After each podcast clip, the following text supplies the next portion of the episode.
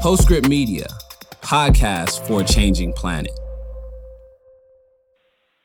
Hi, Mike and Tamar. This is Sarah. I'm an old college friend of Mike's, but I'm actually calling now since I'm a pediatrician in the Bay Area in California. And I take care of a lot of teenagers. And as most people have heard, a lot of teenagers have had a really rough time during the pandemic with a lot more anxiety and depression. I have days at work where almost half of my patients are seeing me for mental health concerns, which, you know, is obviously so upsetting. And one of the topics that comes up sometimes when I talk with these teenagers is their worry about the climate. I think there's this sense of helplessness um, because they feel like it's just inevitable that things are going to keep getting worse with global warming, and is life really going to be livable when they grow up? This isn't just some theoretical thing for them to be anxious about. You know, in the last few years in the Bay Area, we've had to deal with heat waves, drought, and of course lots of wildfires. There was one day in 2020 when the skies were a weird orange all day from the wildfire smoke. It was like something out of an apocalyptic movie. So my questions for you are, should these teenagers be so worried about the climate? Are there some good talking points I can use when I talk to them to help them feel less anxious? And are there things they can do in their lives to help with the climate problem? All right. Well, thanks. I'll look forward to hearing your suggestions. And one last thing, Mike, you've referred a few times in previous episodes to Cal Davis. That's almost as bad as calling San Francisco Frisco. It's UC Davis to us Californians. All right. Bye bye. Sarah, thank you so much for calling. And any friend of Mike's is a friend of mine, especially if you manage to correct him about something. yeah. Of course you're going to like her when she's busting my chops on UC Davis, right? The uh the Aggies, by the way, which I I got to You admit, you had to look that up. yeah, yeah, I did. Look, I, I got to admit it was a good catch. Although maybe you can see why Sarah and I decided it would be best if we lived in opposite corners of the country. Seriously, though, uh, she's a great person and she cares so deeply about her patients, which is why her call was so heartbreaking. It, was. It really was. I mean, and we talk about climate every week, and we try hard to look at it as, you know, a cold, hard factual issue. It's a substantive issue, it's a policy issue. And I think sometimes we get a little far away from the fact that it's also a really emotional issue, especially for younger people. You know, there was there was a bit of a ruckus over a story in the Washington Post last week, right? The, the headline was Campuses are offering therapy for anxiety over climate change. I saw a lot of people goofing on it. And I but I see headlines like this all the time. If climate anxiety keeps you up at night, here's how to cope. Uh, the American Psychological Association, they found that nearly half of younger Americans say eco anxiety affects their daily lives. And globally, there was a study in The Lancet that found that 59% of people ages 16 to 25 are very worried about climate change. Now, look, I'm, I'm a little skeptical of some of these surveys, but setting aside the numbers, the phenomenon is obviously real, and Sarah sees it in her office every day. I totally believe that it's real. And it's obviously not an issue that's specific to food, which is the thing we talk about all the time. But we're kind of assuming that people who listen to the show, uh, Climavores, care about the climate. And since Sarah asked some really good questions, we thought we'd try to answer them. How worried should kids and I guess everyone be? And is there any way that we can sort of move our emotional needle on this? Can we feel better? I mean, the first thing we ought to say up front is that we are not mental health professionals. We are totally not mental health professionals. I mean, if you're really struggling with this stuff, or you know someone who is, please, I mean, get help and not from nerdy, low EQ journalists like us, from compassionate caregivers like Sarah. I did see there was a lot of mockery about that Washington Post story on Twitter. This isn't the easiest time to grow up, right? I mean, the climate is a really scary issue. You know, the algorithms are bombarding kids with, you know, on their phones with stories about how the end is nigh. And anxiety is it's a real thing. It's not a joke. It is. And, you know, we think about this issue all the time, and we both have kids who think about this issue all the time. And so, even though obviously this isn't medical advice, that's not our gig, but we do want to talk about it because I think sometimes with something so charged, the rhetoric can sort of get ahead of the facts. And I guess we're here in the persistent, although probably vain hope that maybe the facts can get ahead of the rhetoric. That's right. And we're not in the business of telling people not to be concerned about climate change. Everybody should be concerned about climate change. We, we wouldn't be doing this show if we didn't think it was a really serious threat to human welfare. But there's concern and then there's anxiety. Uh, we don't want to minimize how it feels to be a kid in the Bay Area when it's 110 degrees and the sky is a smoky mess, but we don't want anybody to be feeling anxiety. Absolutely. And obviously, some of the facts around climate change are difficult and disturbing, but we also think that some of the facts can be reassuring and even empowering. And that's why we wanted to do an episode about this. Yeah, hope feels a lot better than fear. And there's all kinds of evidence for hope. And as Sarah suggested, I think that trying to be part of the solution can feel a lot better than doom scrolling about the problem. So basically, we are going to step a little outside our wonky wheelhouse here and get a little bit of distance between us and facts so we can face head on the feelings about climate change.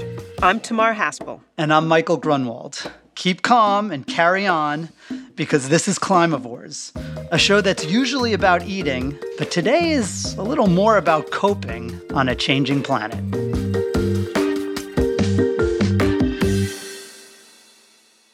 Okay, Mike, before we actually talk about the feelings about what's happening, I think we should sort of set the stage and do like a climate 101, what's actually happening. And this this is your beat. This is your wheelhouse. You did so much great work on climate at Politico.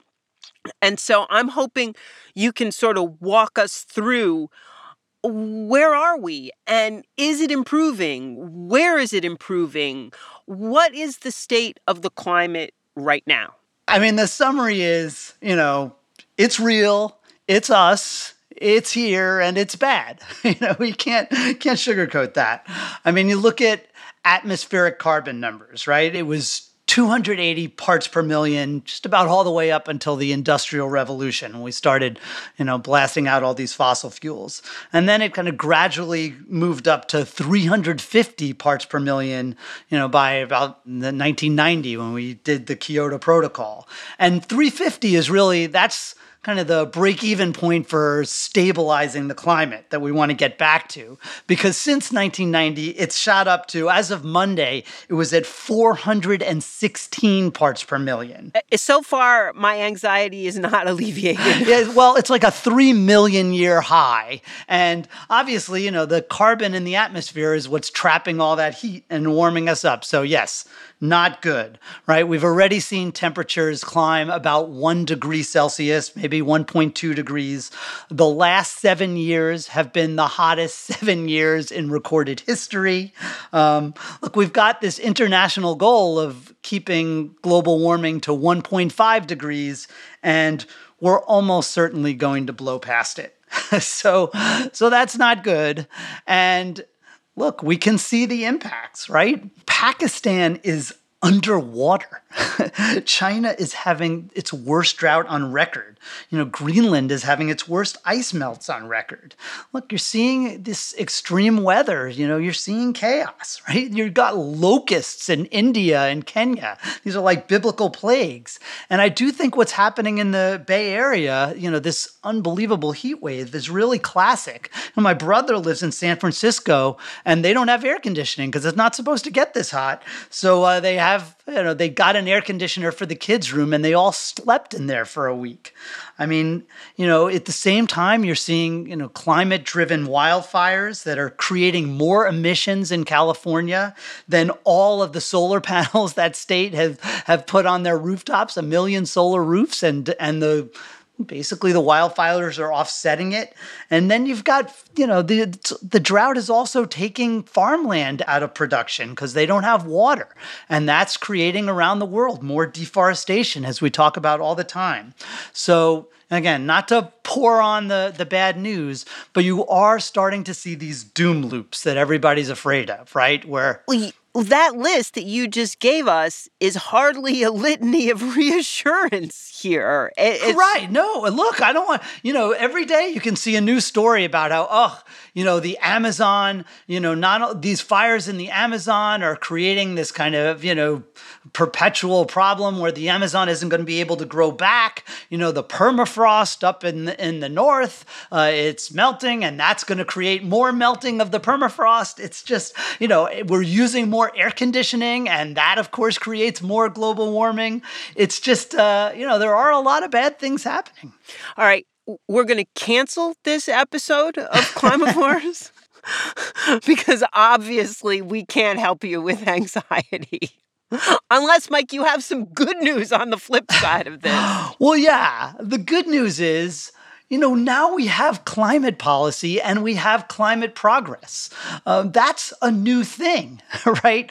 I mean, uh, really, before 2007, 2008, there was nothing. So a lot of these climate, you know, these kids who are feeling all this anxiety, climate policy is younger than they are. right? Um, right? They grew up in a world where it was all bad news. Um, but now you're seeing, particularly electricity is the famous one, where, you know, coal, which was basically how we powered the world for a very long time. And in the United States, since 2010, we've cut our coal use in half. Uh, right now, coal is at the lowest level in the United Kingdom since the invention of the steam engine. And at the same time, you're having this incredibly rapid growth of solar, wind, and now battery storage and other forms of storage to basically store that renewable energy when it the sun isn't shining or the wind isn't blowing. And all of these are you know they're taking off not just because the government is saying do it but because the costs are plummeting. All of them are down 90% since we listened to some of the same people on twitter maybe you saw this um, that uh, carbon emissions among americans is at about the level it was 100 years ago because it has dropped significantly over the last several decades. Yeah, no, that's right. And you're seeing it with transportation, which is behind electricity, mm-hmm. but it's now starting, right? Uh, electric vehicles are taking off. In July, this July was the first time globally they were 10% of sales. When I moved to Miami um, and I looked into getting solar panels, and it was like a complete joke. It was so expensive. The panels were terrible. The closest guy I could find who even installed them was up in Vero Beach, three hours away. When I finally got him on the phone, he said, Is cost an object? And I was like, Uh, yes, cost is an object. Needless to say, I didn't do it. Um, electric cars were like not a thing. There was a new documentary called Who Killed the Electric Car? Because General Motors had literally scrapped their initial electric cars. I'm old enough to remember that one. but now, look, but then 10 years later in 2017, I got solar panels for, for my roof and I got an electric car because it was an economic no brainer. So this stuff has really changed and we're starting to see climate action, right? Um, you saw the Paris Climate Accord where all the nations around the world, they pledged that they were going to take really serious action to dramatically reduce their carbon emissions. Fortune 500 companies are making these net zero pledges and not just like kind of the good companies, like pretty pretty much every major company. We we have to do an episode about those pledges and the carbon offsets that underlie them and I just I had to get that in because I think it's really important that some of this is not bona fide progress. It's a fair point, but look, what it reflects is the change in the zeitgeist, right? Where now it's no longer cool to say that uh, that if you're a corporation that you don't care about the climate. Even Wall Street, you know, has to maybe they're just pretending, but if you follow the money, they They are actually taking some of this stuff really seriously. And we saw our political system, even in the United States, at least the Democratic Party, just passed this Inflation Reduction Act that we did a whole episode mm-hmm. about. That is probably the biggest single action that any country has ever taken to try to deal with the climate. So, again, look, I'm not saying that things are going well, but you had uh, 2014, the United Nations big, you know, the IPCC big report on climate said that business as usual was heading for five degrees Celsius of global warming. And that basically, that means New York City under 200 feet of water. That is like apocalypse. That is like, you know, that's when you start talking about like, you know, an existential threat to all humanity. Now they're saying it's like maybe three degrees, 2.5 degrees. Still terrible, very bad for very many people, but we're not talking about human extinction. And that's a good thing, too. I want to sort of fill in a little bit on the food part of this because the fact that we're making progress on some of those fronts that you just enumerated kind of means that food becomes a bigger part of the picture because we're not making progress on food. And we talk about this a lot that food is kind of materially different from energy, from infrastructure, because so much of that progress that you talked about has to do with government and companies making these decisions and doing things differently and and you know part of that is motivating consumers but part of that are choices that consumers just don't have much part in. But food starts with the things that people like to eat and, you know, right now, food emissions, depending on who you ask, are about a quarter to a third of our total system. But as the total system improves and food doesn't, that becomes a bigger share. And the biggest share of that share is, of course, meat. And we talk about that all the time. And one of the inexorable trends that makes food play into this climate change equation is that as countries get richer, as people get richer, meat consumption goes up almost every time. And if you look at a chart that shows GDP per capita and meat consumption per capita, it's you know, it's practically a straight line.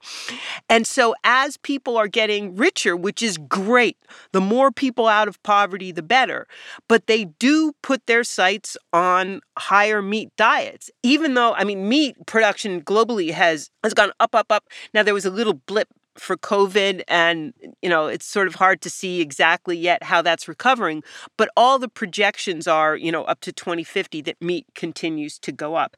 And you know, just here in the United States, our meat consumption per capita from 1960 to 2013, which is I think the last year we had comparable data, almost doubled from about 50 pounds to about 100 pounds. And, you know, in the US, we're sort of outliers when it comes to meat eating, but most developed countries are going in that direction. And as lesser developed countries come along the economic scale, of course, that goes in the same direction.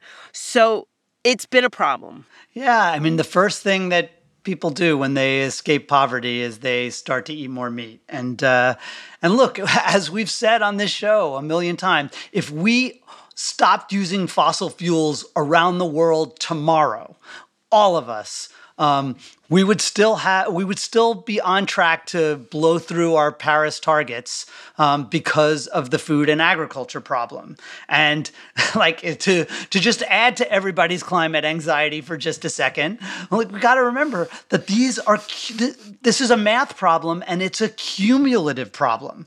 So again, you know, it's like we're filling the bathtub with our emissions. Um, with you know the carbon we emit when you you know, eat a burger or, uh, you know, charge your phone today, that you know, stays in the atmosphere for a thousand years. Um, so, you know, even if we stop, even if we get it right, um, it's not going to start getting cooler until we figure out a way to get carbon out of the atmosphere. So, you know, we've probably hit peak oil. We've certainly passed peak coal. We have not hit peak meat. Um, hopefully, we're near peak emissions, but that's not good enough. So, okay, so I guess if we're going to talk about climate anxiety, first we have to make sure you have it before we talk about what to do about it. So, those are the facts that we're talking about. And now we're going to step out of our wonky wheelhouse and we're going to talk about feelings. So, Tamar, you know, we're on Twitter, we read the news. Every day we're seeing stories or at least advocates who are saying, you know, we need to reduce emissions X percent by X date or else we're totally screwed. Um, you know, we're all heading for the apocalypse. And I'm curious, like, do you feel some anxiety about this? I, kind of did a little bit of soul searching when I knew we were doing this to sort of ask myself how I felt about this. I also asked my husband, um, and I asked our kids who are in their 20s and 30s. I will say, I don't think I'm particularly anxious. And I asked Kevin, my husband, and he said no, that he wasn't. And I asked him why not.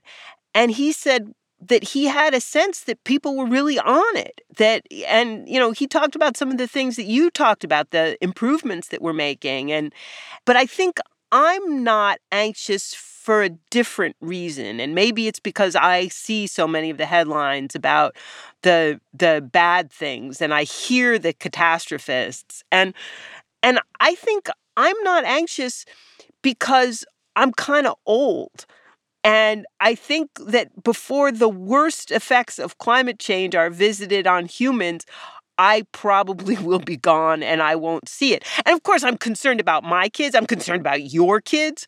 I'm concerned about everybody's kids. I'm concerned about humans. Um, but it becomes less of a fraught issue when it's not your own self that that's going to feel the consequences. How, how about you? Do do you have anxiety? I mean, I really don't. Um, and this may just be because I'm, you know, such an annoying rationalist.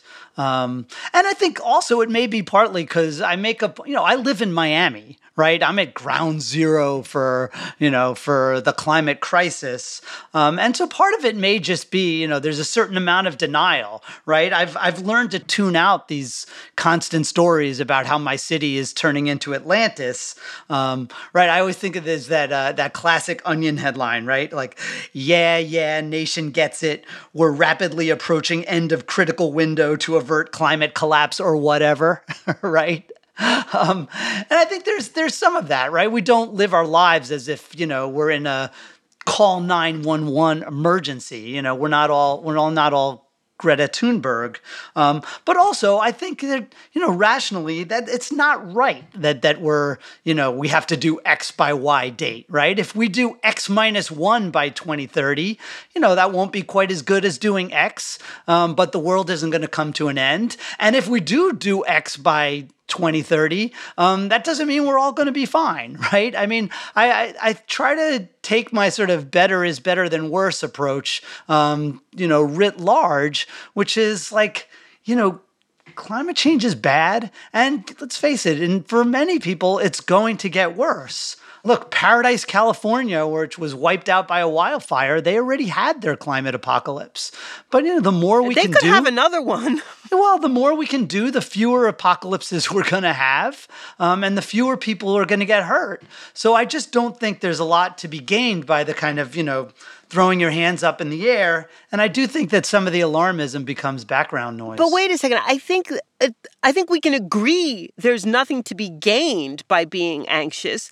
You know, when I'm running late for a flight, being anxious about it isn't going to change a damn thing.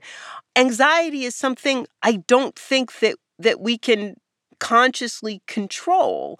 And, you know, the fact that some people have it and some people don't is probably, you know, 90% about temperament and you know who's prone to anxiety and i'm probably less prone to anxiety than a lot of people and and you are an annoying rationalist. Well and i think also we should also make it clear that some of this is also you might call it privilege, um, but whatever you want to call it. Um, you know, I actually asked my 14 year old son, who um, is an even more annoying rationalist than I am. He's really, he's like a wise Buddha. And I asked him if he felt uh, anxiety. And he said no, because first of all, even though we do live in Miami, we live in like the highest point of Miami. We're at 17 feet elevation in Coconut Grove, which for Miami is like the Himalayas. You know, we'll we'll end up with beachfront property when the the seas rise. So Max said, like, look, we're we're on higher ground. you know, we're probably going to be okay. And if we're not okay, we have the means to move. Um, which is true. Um, so the downside of this is that for you know a lot of the global poor, if you're living on a floodplain in Bangladesh, um, you really are. You know, this really is an existential threat to you, but to most of us, it really isn't. Even though it, you know, which is maybe a insensitive thing to say, um, but to me, that's sort of a reason to care a lot about the climate, and to you know, because we're good people who want to help others, but it's not a reason to walk around in constant fear that you know it's about to take us out. Um, look, and I think it's hard if you're, you know, Sarah's patients who are stuck inside in 100 degree heat um, and the sky's on fire and they're looking at their phones and they're, you know, it's telling them that the world is about to come to an end. It's understandable that they're anxious. We are filling our sky with the, you know, the same types of chemicals that are that are rendered Venus uninhabitable. But you know, most of the Earth is still inhabitable for most of us. And you know, the point about Sarah's patients who are dealing with the heat and the wildfires and other tangible consequences of this, I think those things are going to make it that much harder to not be anxious. Now, our kids are older than your kids, and before we taped, I I sent them a text and I said, "Tell me, do you guys have uh, climate anxiety? Are you?" I said, "Do you feel anxious about the state and future of the world because of climate change?" And our daughter, who's 36, Fallon, said, "Yes." All caps, and they answered right away. And our son Eamon, who is 26, wrote big time. And uh, and then they all, both Fallon and Eamon and and Fallon's boyfriend Kelly said, yes, not only do they have anxiety, but they also feel like the things that they do, and they all do things to try, you know, to make climate friendly choices. They feel like those things are eh, are almost pointless. And Fallon said it all feels out of our hands slash control. That the small things we put pressure on ourselves to do to make things better actually have no real impact. And Kelly said, Yes, I feel anxious and pessimistic most of the time when comparing my minuscule personal actions to the change needed at the global corporate and government levels. And so uh, our kids definitely feel anxiety and you know they're they're not feeling the you know the wildfire smoke and the super high temperatures that we saw out west this this month. You know i i feel really bad about that. This is mostly if we're going to blame people let's mostly blame the you know the people who you know, covered up in the fossil fuel industry, et cetera, et cetera. But that said, it makes me really upset. Um, and I've written about this, and at some point we'll do a whole episode about individual action. Um, but I hate it how a lot of environmentalists have, for kind of understandable reasons, because systemic action is more important, because corporate action is, you know, more, you know, a way of targeting the people who did this. Um, but they've really made it sound like individual action doesn't matter, right? The Earth Day generation, the whole idea was like we have looked at the enemy and the enemy is us. It was all about, you know, don't litter and uh, don't litter our planet as well, mm-hmm. um, which, you know, what is what are carbon emissions but atmospheric litter there was a real sense that we're all in this together. And that is not the message of the climate movement anymore. There was that famous uh, that headline that said, "I'm an environmentalist and I don't care if you recycle." Um, but uh, you know, you should care, right? And uh, you know, if we're going to tell everybody that this is a crisis, um, and at the same time telling people that your individual actions don't matter at all, it's just it's no wonder that it's a very confusing message message to young people. Sure. And and especially cuz one of the individual actions that they talk about a lot is the decision to have children themselves. Because of all the things we do, the thing that has the biggest impact on climate is that one decision. And, you know, Fallon told me that her friends talk about it all the time. And it plays into their decisions about their own futures and their own families. And, you know, I have to say that I mean, my, my procreation ship sailed a long time ago. But but if I were in a position now to decide to have children, I don't think that I would. You know, maybe it's just easy for me to say from the position where I am where, you know, I already have my wonderful family. And so so I can't actually say what I really would do, but that's what it feels like to me that I wouldn't bring a kid into a world with this kind of uncertainty looming? I mean, that makes me sad, first of all. Um, and and I guess the first thing I would say is, you know, there there are a lot of climate scolds who are like literally anti-baby. They're like telling you like don't have kids, you know, how dare you? And I hate that. Um, you know, I think like obviously everybody should make their own choices. Um, but what I would tell people is like, go have Greta Thunberg. You know, maybe your kid's going to save the world. And I do think that, you know, having a child in some way, it's like, you know, it's like a vote of confidence in the future. Um, and this is still like, you know, not to wax too, you know, earnest, but this is still a freaking awesome planet.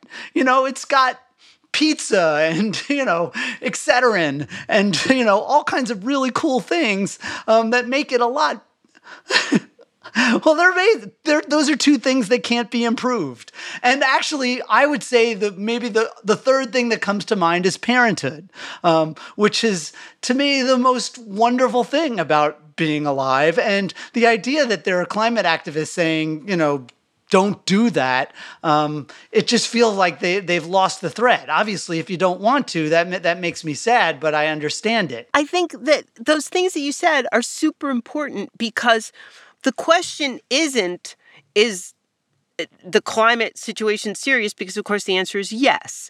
The question is okay, well, how is there a way that we can sort of control our own mindset so that we can do what's constructive and not be destroyed by the inexorable flow of bad news and right and uh, so okay i have a i have a confession so i i limit my news exposure about stuff that's bad.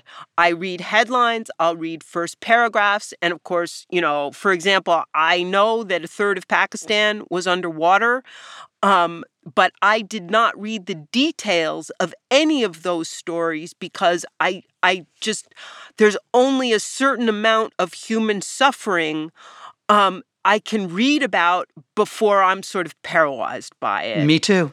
Guilty as charged. And, you know, my husband, Kevin makes fun of me because, like, if we're trying to choose a movie to watch, he, like, there's so many that I don't want to watch because I don't want to watch bad things unfold. So he's like, okay, well, this one has lots of puppies and rainbows. I'm like, okay, yeah, I am totally pro puppies and rainbows and pizza and Excedrin and the things in this world that are good. And so for me, the way I manage it is by trying to to increase my exposure to the things that are good and in my work and in my life, I try and focus on this little sliver of the world, this little food sliver of the world where I hope to understand it.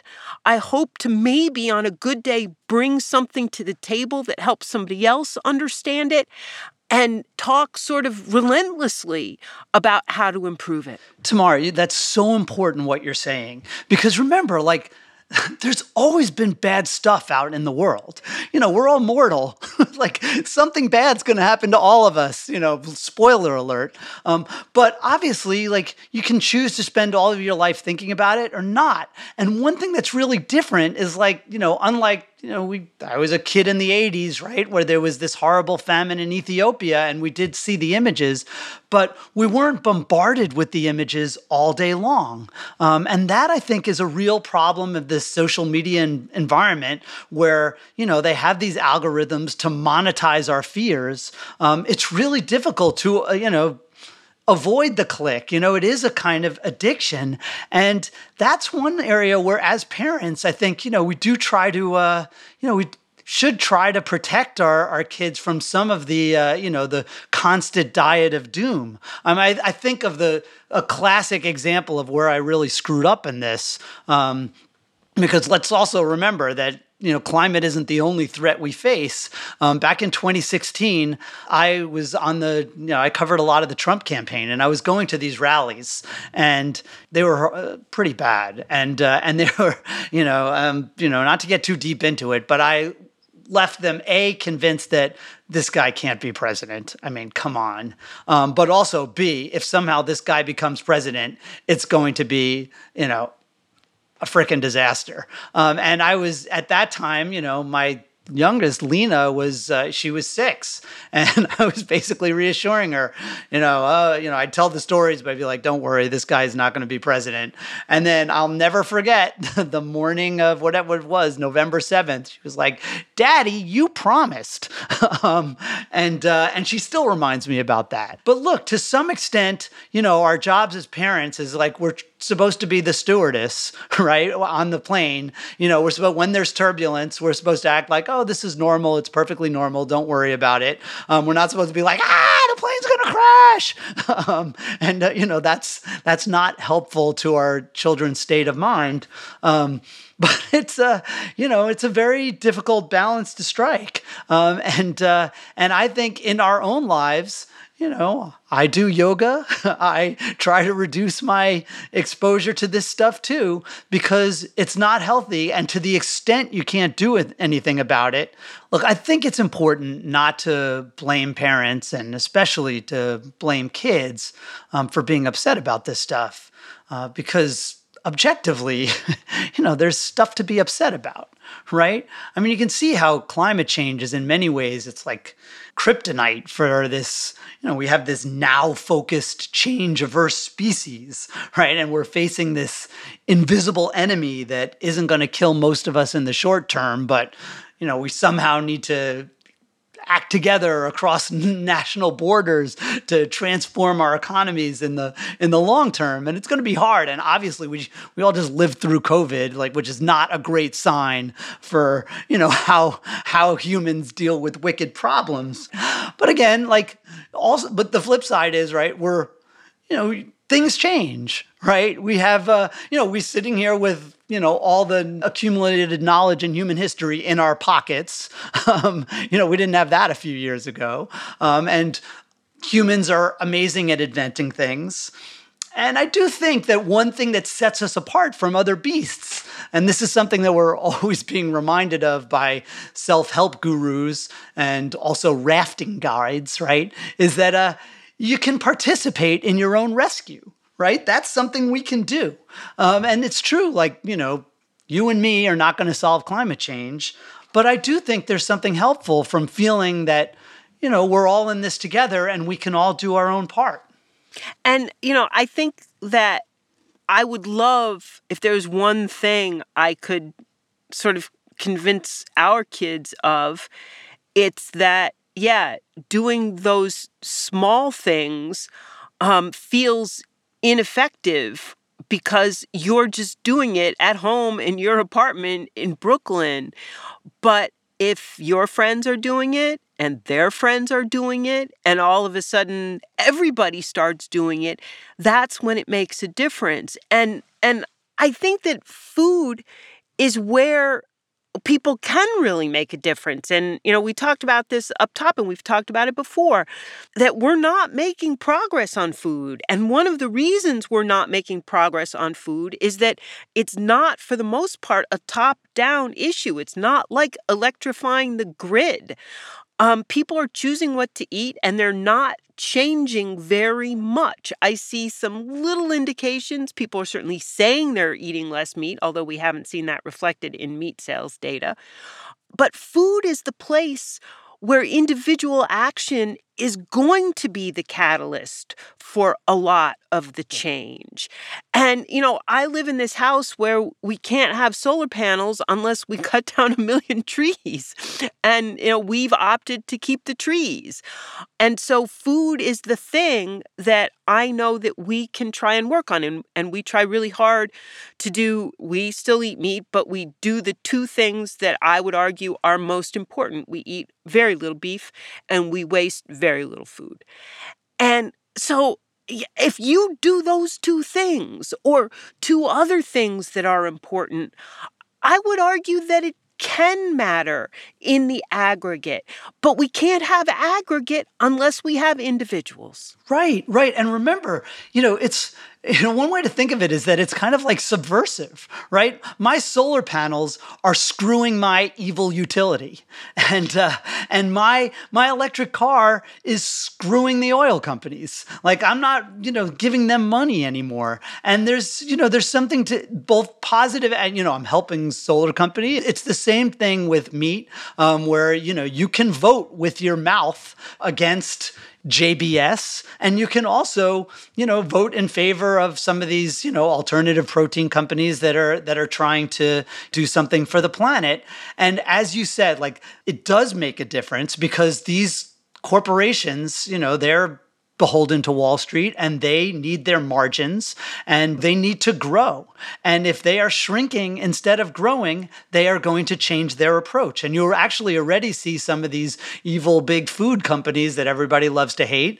They're embracing the, you know, they're no, no longer calling themselves meat companies, they're calling themselves protein companies because they follow the consumers. So there's this real conundrum with individual action that, you know, our kids voiced that they felt like their little change couldn't possibly make a difference. And in some cases that's that's really true. It's it's like voting. Does it matter if you stay home? No. Most of the time it doesn't matter if you stay home. But does it matter if everybody stays home? Yeah. It totally matters if everybody stays home. And, you know, if you eat less beef and waste less food, is anything in the world going to change? No. But if your friends do it and their friends do it, and it sort of enters the zeitgeist as this is the thing that people do, then yeah, it is going to make a difference. Well, I think the the voting example is is terrific because let's face it, we don't necessarily vote because we think it's going to swing the election, our individual vote. We vote because we feel like it's the right thing to do, like we're participating in democracy, like we're being part of something that's bigger than ourselves. And and that's the same thing with the climate. You know, it's like remember that piece Jonathan Franzen wrote in the New Yorker, you know, where basically it was like, oh, we're all screwed, so you know, you should just watch, you know, watch the birds. You know, um, you know, we're all going, it's all going to hell. And uh, you know, that's just bogus. You know, we can do better or we can do worse. And the thing is, I think young people understand that a lot better than than our generation and certainly the generation that came before us. They want to be part of this solution. Um, obviously, I feel bad about all their hangups and anxieties they have, um, but they understand that we're in a war, that it's going to be a long war. Of course, there's anxiety in war, and there's, unfortunately, there are going to be casualties. And like we always say, like, you know, we, better is better than worse. We want to try to have fewer casualties. But there's also, there's something you know, if not rewarding, at least, you know, being part of a war, being part of something larger than yourselves, it's kind of why we're here, right? It, uh, it's, it's empowering. Um, and you have that feeling of community um, that we're all in this together.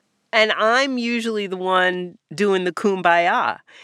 But here we have annoying rationalist Mike Grunwald finding the silver lining of climate change anxiety in, as sort of an antidote to the whole bowling alone, every man for himself ethos. Come that... together right now.